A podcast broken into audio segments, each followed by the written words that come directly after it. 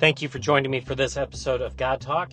And on this episode of God Talk, I want to talk a little bit about Christian nationalism. And we're going to ponder the question of whether or not that is a good thing or a bad thing. But before I start with that, I've had a few people ask me what happened with the motorcycle incident this past week.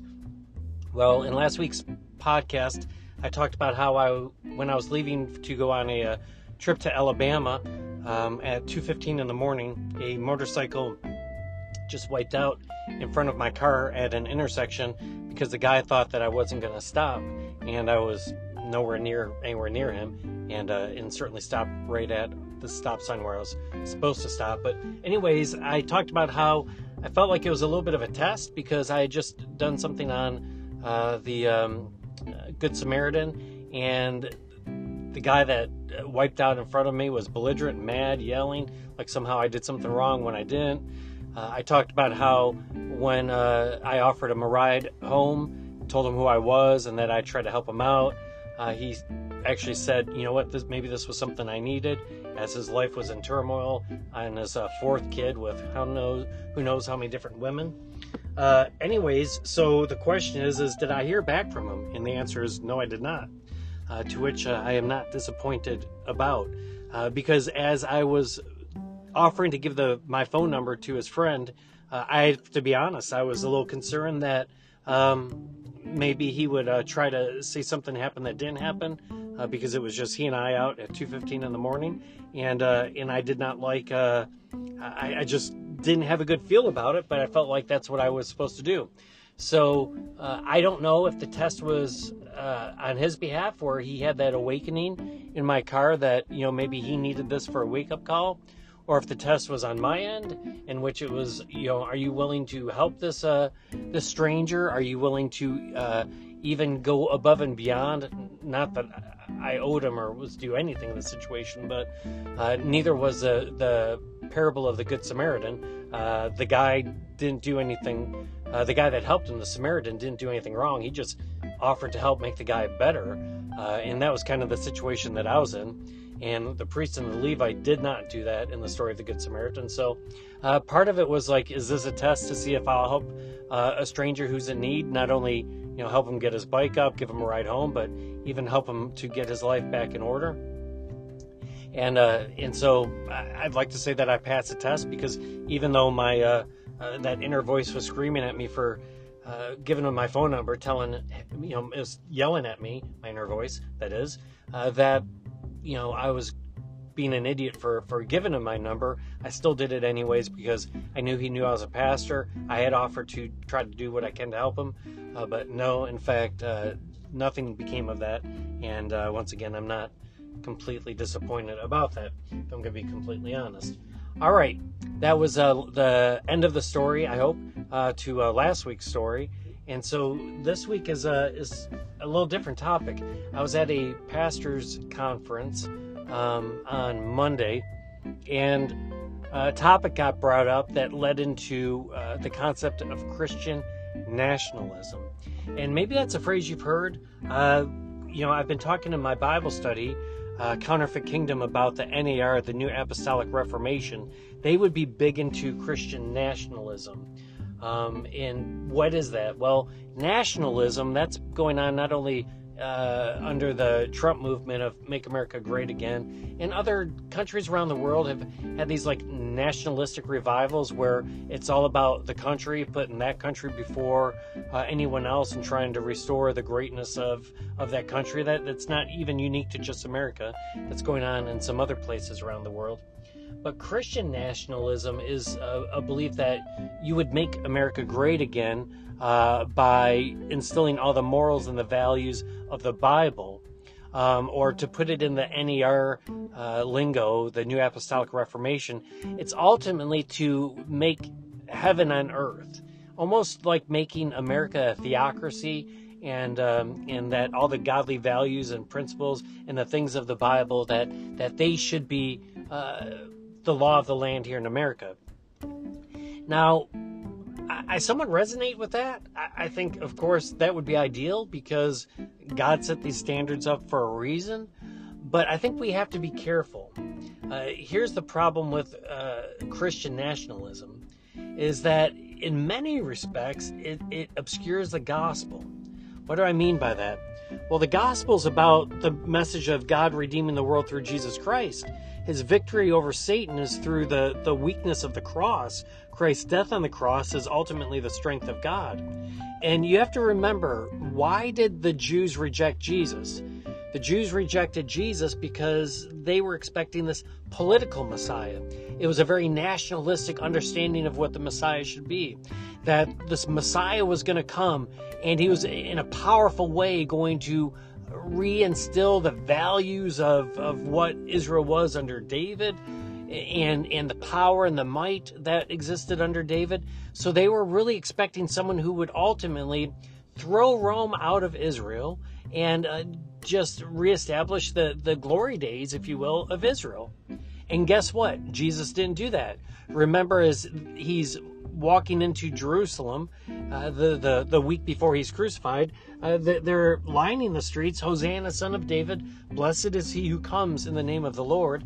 They're putting their palm branches down, their their coats on the road for the for the donkey to walk on. As uh, it's the triumphant entry of, of the Messiah into Jerusalem. But just a few days later, that same crowd that's singing the praises of, of, Jesus, Hosanna, son of David, blessed is he who comes in the name of the Lord.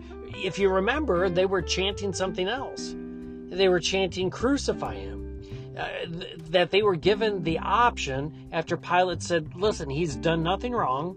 Um, so what would you like me to do with him? Crucify him. Pilate says, Would you rather me? What would you look? I, I, I will let one go. And your choice is Barabbas, who was charged with insurrection and murder, uh, and, and Jesus. And they said to release Barabbas and to crucify Jesus. Now, why were they calling for that? Well, because Jesus didn't meet their expectations. He didn't meet their Jewish nationalistic expectations. And so they rejected Jesus and they missed out on the Messiah altogether.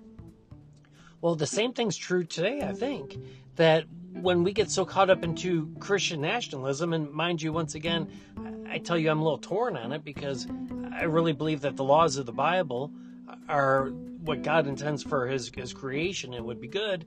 But when that becomes a rallying cry, when that becomes the sole focus, when what we're trying to do is create this this this utopia on earth by somehow bringing heaven down to earth and reinstilling the the perfect laws of God, which incidentally mankind's never done and never kept. God's given them, but whether that be under David or Solomon or you know even before that, with Moses and the Exodus and the time of the judges, Israel was constantly uh, killing the prophets and and and not being faithful to God. So it, it's a false view that that has ever been attained on this earth.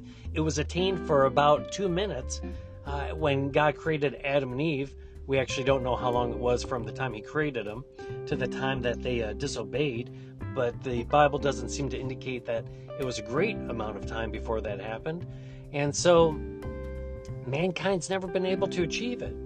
So when we become obsessed with Christian nationalism, uh, we're really focusing our attention on something that is not achievable uh, on the side of heaven. And so when we do that, and then the emphasis isn't on the cross of Christ, uh, the the victory that, that that we have over sin, Satan, and death, then we've just obscured the primary message of the Bible. Uh, and so I, I, think we have to be careful. Uh, once again, I, I, I, get that this is what we want. Uh, we think everything would be great, but the reality is, is even within Christianity, we have so many different views on, on, what's right and what's wrong, and and which form of Christianity is the more faithful to the Bible and so forth. That even if we were able to create a a Christian culture uh, on this earth. You know, is it going to be the Pentecostal version, the Baptist version, the Catholic version, or the Lutheran version, or the non denominational version? And if it's not your version, then you're still not going to be happy. Uh, but in the end, ultimately, what it does is it um, it obscures the cross of Christ and, and, the true gospel message that, that we're given that God so loved the world that he gave his one and only Son, that whoever believes in him will not perish, but have eternal life. So there are certain causes within Christian nationalism that, I think we, we need to fight for and fight loudly for. Uh, the sanctity of life, um, that, that is being against abortion, um, that, that you can't change your gender and that there are only two genders. Honestly, marriage was one that was certainly worth fighting for, and I don't know that we we give up on. There there are cultural things that that we must speak loudly on, uh, but we also need to be realistic that um, we're never going to get it completely. It, it, it's never been followed completely at any point in human history. So let's not get distracted because I think Satan Satan would actually want to get us distracted. I, I, think Satan will get us so much that we're so put so much effort into trying to enact legislation that reflects our Christian values that we don't ever stop to tell people about who Jesus really is. And the most important thing about Jesus is that that he bore the fullness of your sin and mine upon the cross. So think about how Satan can actually use Christian nationalism, how Satan can use this this this desire to to all get politically active, to uh, to try to enact the, the the the laws of of God into the laws of this land, that it actually distracts us from telling people the most important thing about God. The only thing that ultimately ultimately really matters, and that is that we have salvation um, through Jesus Christ. Well, just something to think about as we are about to head into another political season and everything's ramping up again. And I know certainly at my congregation we probably have a number of Christian nationalists, which once again um, I, am biased to.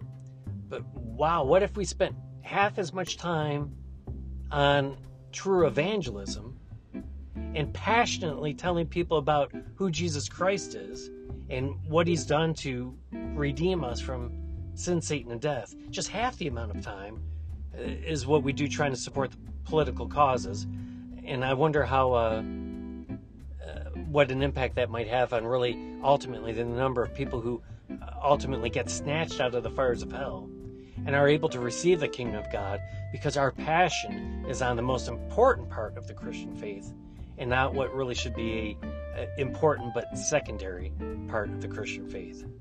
This is a, a little bit shorter episode this week but I thought it needed to be addressed in light of the fact of uh, what they were kind of talking about at that pastors conference that I was at. So I hope it's uh, something for all of you to think about, and I hope you have a wonderful day, a wonderful week, and I look forward to talking to you again next week. God bless each and every one of you.